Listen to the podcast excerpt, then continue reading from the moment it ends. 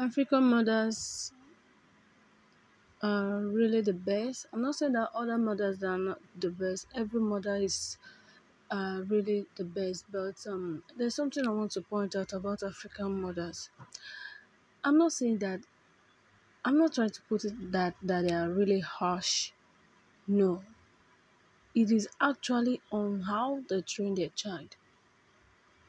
When an African mother tells you to do something, like she's going out and she tells you this is what you're going to do, you have to do it before I comes back.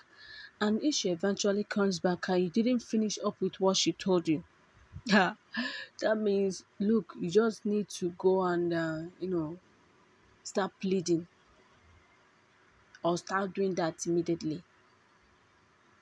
They don't take any shit from anybody, and you have to really know how you do things with them.